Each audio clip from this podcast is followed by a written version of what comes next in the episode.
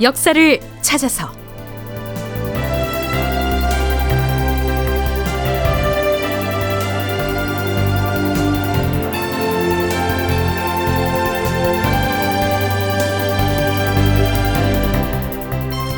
제 1237편 화치는 이루어졌으나 후금군은 떠나지 않고 극본 이상락 연출 황형선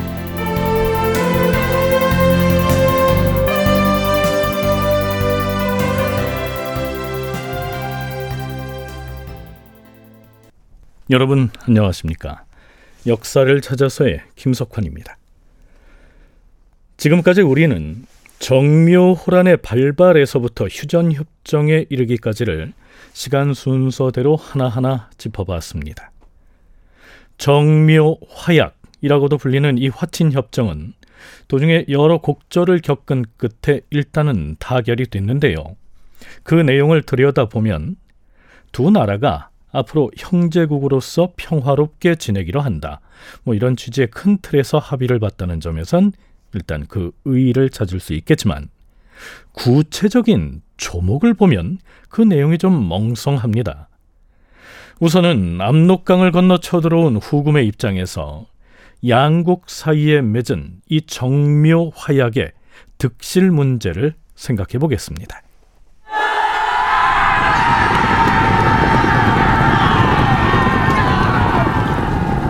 애당초 후금군은 사전에 어떠한 선전포고도 없이 기습적으로 압록강을 건너 쳐들어오죠.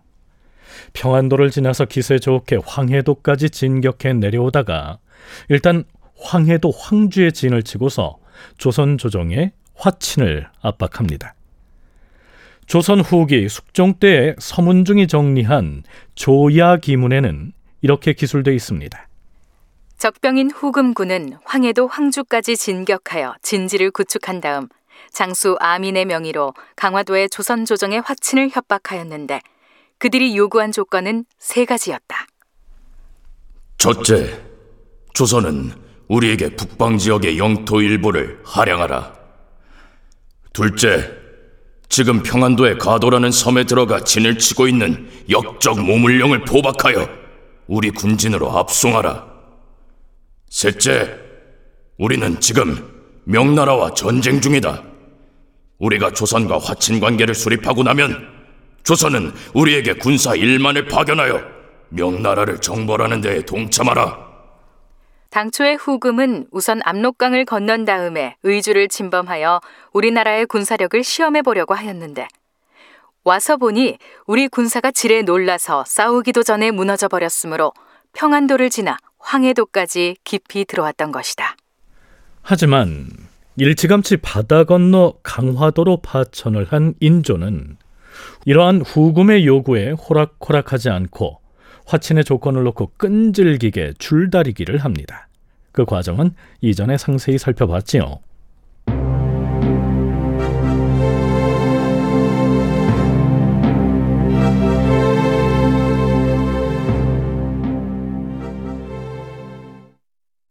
자, 그럼 여기에서 조선과 후금이 맺은 정묘 화약의 최종적인 내용을 짚어보겠습니다.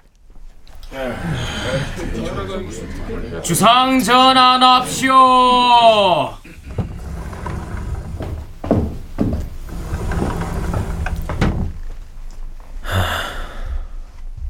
이번 후금과의 화치는 수차에 걸쳐 국서를 주고받은 데다 희생물을 바쳐서 맹약 의식을 치르는 등 그 과정이 매우 번잡하였다. 우리가 무엇을 주고받았으며 또 무엇 무엇을 약조하였는지 경들이 그 조목들을 말해보라. 전하, 이번에 후금과 맺은 화약에서 가장 중요한 골자는 두 나라가 형제국의 맹약을 맺었다는 사실이옵니다. 그러면서도 명나라와의 사대 관계를 단절하지 않는다는 조건을 관철시킨 것은 천만다행이라 할 것이옵니다. 두 번째로는 화약이 성립된 직후에 후금군은 즉시 군사를 철수하기로 약조하여 싸우며 이후로 다시는 국경을 침범하여 군사 행동을 하지 않기로 하였사옵니다.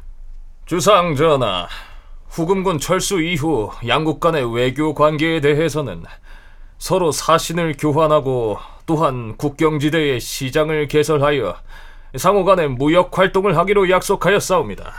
유감스러운 것은 우리나라가 후금에 해마다 일정량의 세패를 바쳐야 한다는 조항인데 저들의 요구를 부득이 들어줄 수밖에 없었사옵니다. 그에 더하여 후금에서 조선으로 도망쳐온 사람들을 송환해야 한다는 내용을 추가하였사옵니다.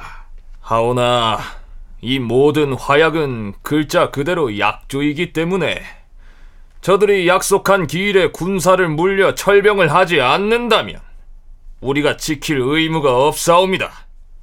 네. 조선과 후금 사이에 체결된 이 화친 조약의 개요를 신하들이 국왕에게 보고하는 형식으로 정리를 해봤습니다. 자, 그렇다면 후금은 이 정도의 결과에 만족했을까요? 개전 초기 기세 좋게 요구했던 영토 할양도 받아들여지지 않았고요. 명나라와의 전쟁에 군사 만 명을 지원하라는 요구도 무산되고 말았는데요. 서강대 계승범 교수는 누르하치에 이어서 새롭게 칸의 지위에 오른 이 홍타이지의 입장에서 보면 소기의 목적은 달성한 셈이었다고 이야기합니다. 자기 아버지인 누르바치도 조선을 어떻게 못했는데 홍타이지는 즉위한 다음에 다른 거 없어요. 명나라의 동맹국인 조선을 명나라와의 동맹을 끊고 후금 편으로만 끌어들이면은 더 이상 바랄 게 없는 거죠, 사실은. 처음에는 뭐 쿠스리 치면서 뭐 땅도 좀 떼어달라, 뭐 해달라, 뭐 해라, 뭐 해라, 요구를 많이 했지만 지금 후금도 요소에서 명나라와 대치하고 있는 상황이기 때문에 그렇게 모든 군사력을 조선에 대해서만 올인할 수가 없는 상황이었거든요. 그러니까 대충 화약을 맺고 바로 철수해 버리는 것이죠. 가장 중요한 거는 역시 명나라와 완전히 밀착해 있는 조선을 후금 쪽으로 약간 끌어온다고만 해도 후금의 침공 목적은 달성했다.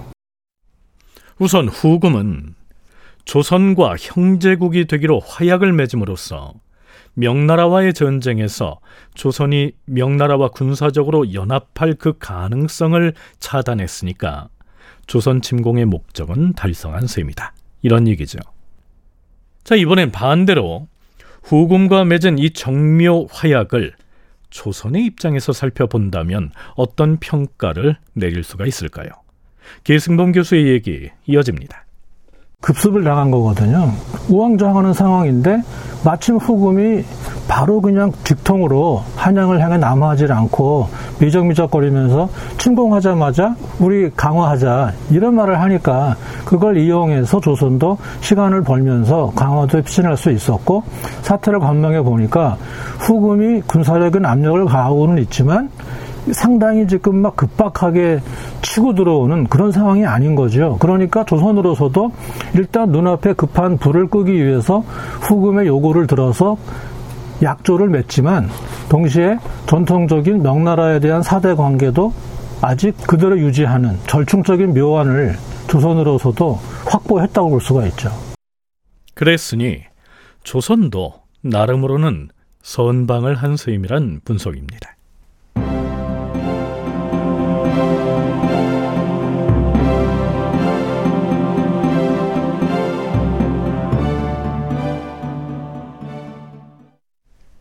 자, 이제 두 나라 사이의 화친 조약이 끝났으니까요. 후금 군사들이 약속한 대로 철수를 하면 조선 조정은 강화도로의 파천을 끝내고 환도하게 되겠죠. 자, 그런데요. 그 과정이 순탄하게 진행되지 않습니다. 인조 5년 3월 10일 주상 전하, 사헌부와 사관원이 합사하여 편전에 들기를 청하고 있사옵니다. 아니 무슨 일이길래 양사가 함께 들겠다는 것인가? 아직 철군하지 않고 북방에 머무르고 있는 후금 오랑캐 군사들에 대한 대처 문제 때문이라 하옵니다. 들라하라.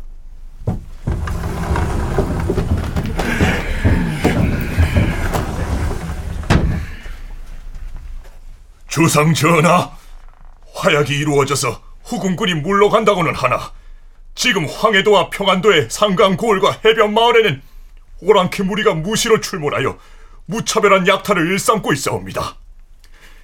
죄 없는 백성들은 처자식과 재산을 모조리 빼앗겼다고 하옵니다. 전하, 오늘날 우리가 무엇 때문에 저들과 화친을 맺었사옵니까? 백성을 보호하기 위한 방편에서 나온 계책이 아니었사옵니까? 하온데 화친 협상 이후에 오히려 백성들이 무참히 사륙당하여 어육이 되는 참상이 벌어지고 있으니 어찌 이대로 두고 볼 수가 있겠사옵니까? 주상 전하, 전하는 백성의 어버이이신데 어찌 이 안타까운 모습을 바라만 보고 구원해주지 않으시옵니까? 즉시 비변사로 하여금 북방으로 정예병을 신속히 파견해서 오랑캐군의 약탈을 금지하게 하시옵소서! 전하, 당장의 여러 장수들에게 적군의 군진으로 향하게 하시되 적들의 동태를 잘 살펴서 좌우에서 공격을 가함으로써 적의 기마병으로 하여금 멋대로 출몰하지 못하도록 하시옵소서. 그리 하시옵소서. 머뭇거리지 말고 강하게 압박을 해야 오랑캐 군사들이 우리를 꺼리는 마음을 갖게 되고 우리 백성의 목숨도 구제할 수 있게 될 것이옵니다. 전하, 근자의 비변사에서는 술과 안주를 적군의 장수에게 갖추어 보내서 잘 회유하도록 주청을 하였사온데 그것은 해결책이 못 되옵니다. 속히 장수와 병사들을 자출하여 적군이 날뛰지 못하게 하시옵소서! 대간의 개청은 알겠으니 물러가 있으라. 비변사 대신들의 의견을 듣고자 하니 들게 하라. 자, 이렇게 대간이 물러갔고요. 비변사 대신들이 어전으로 불려오는데요. 과연 뾰족한 대비책이 나올까요?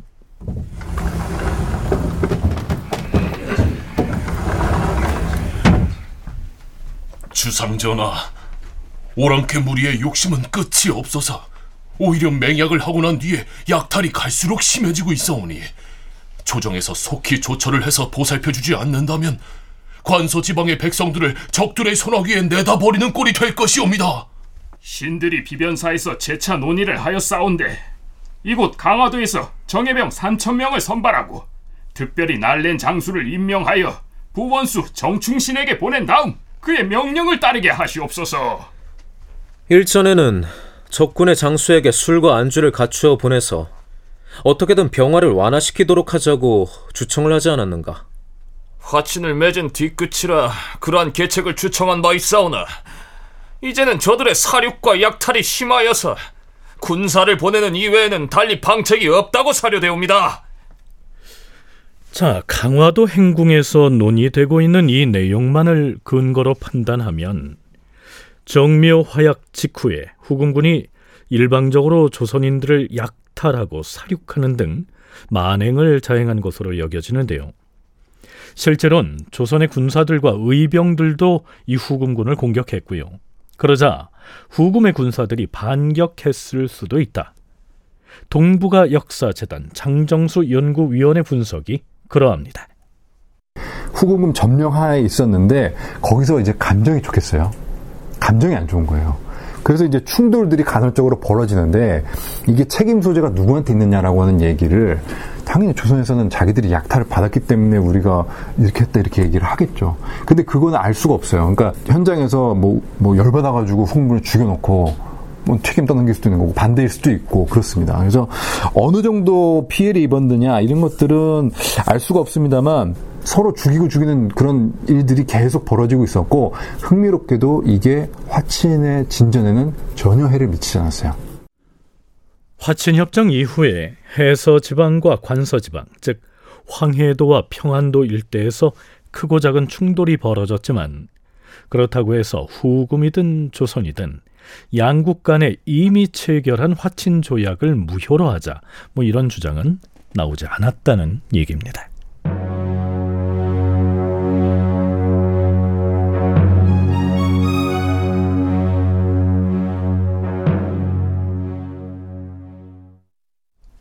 침략군인 후금과 침공을 당한 조선이 화친 조약을 맺은 시점은 인조 제위 5년째인 1627년 2월 하순이었습니다. 이후에 후금군이 완전히 철수할 때까지는 다음과 같은 과정을 거치게 됩니다. 화친 조약 이후에도 후금군은 모물용 문제와 평안도 일대에서 항거하는 조선 의병을 구실로 삼아서 4천 명 정도의 병력을 의주 일대에 4개월 이상이나 더 주둔시켰다. 이에 조선 조정은 후금 측에 정식으로 항의했고 이후 양국 사이에 국서가 빈번히 오가다가 9월 중순에 이르러서야 후금군은 완전히 철수했다. 따라서 정묘 화약의 체결을 전쟁의 종료 시점으로 본다면 정묘호라는 약 50일 동안 진행된 셈이지만 후금군의 완전 철수를 종전 시점으로 본다면 전쟁은 무려 6개월이나 끌었던 셈이다. 그런데요. 동북아 역사재단 장정수 연구위원은 후금이 꽤 오랫동안 조선 땅에 군사를 남겨두었던 가장 큰 이유가 모물룡 때문이었을 것이라고 분석합니다. 애당초 조선을 침공한 제1의 목적이 바로 이 모물룡을 잡기 위한 것이었다는 것이죠.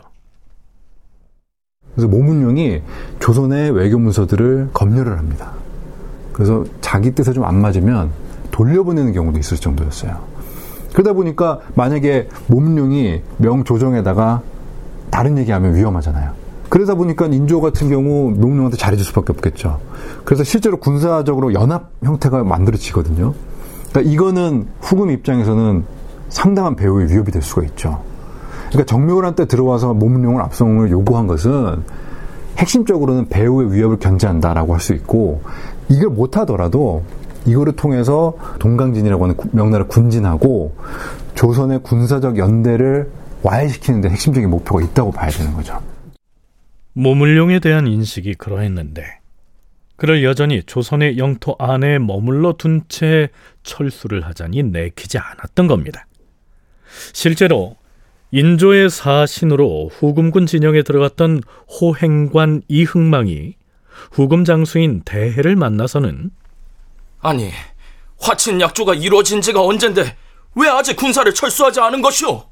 이렇게 항변했을 때 장수 대해는 이렇게 대답합니다. 그것을 몰라서 묻는 것이요. 그대 나라에서 지금이라도 모물령을 나라 밖으로 축출한다면 우리가 무엇 때문에 돌아가지 않고 군사를 남겨두겠소? 지금 우리가 의주의 병사를 주둔시키고 있는 것은 모물령 때문이지. 화친 약조를 어기고자 한 것은 아니오. 다큐멘터리 역사를 찾아서 다음 시간에 계속하겠습니다.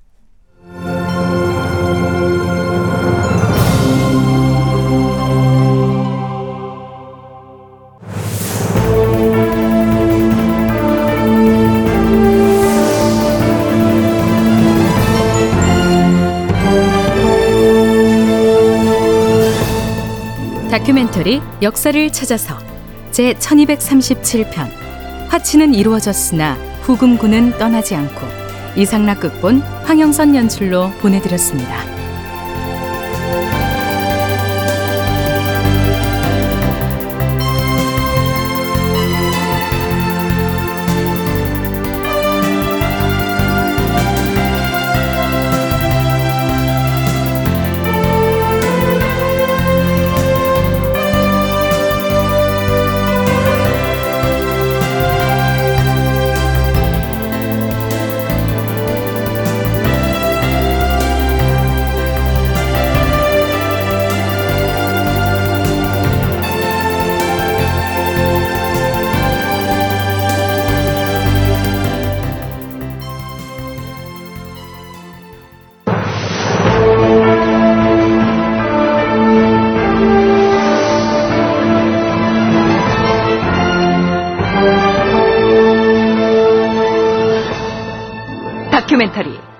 역사를 찾아서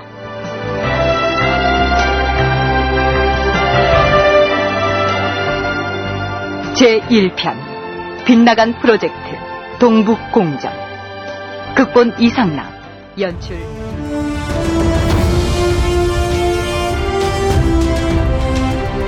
역사를 부정하는 민족에게 발전은 없습니다.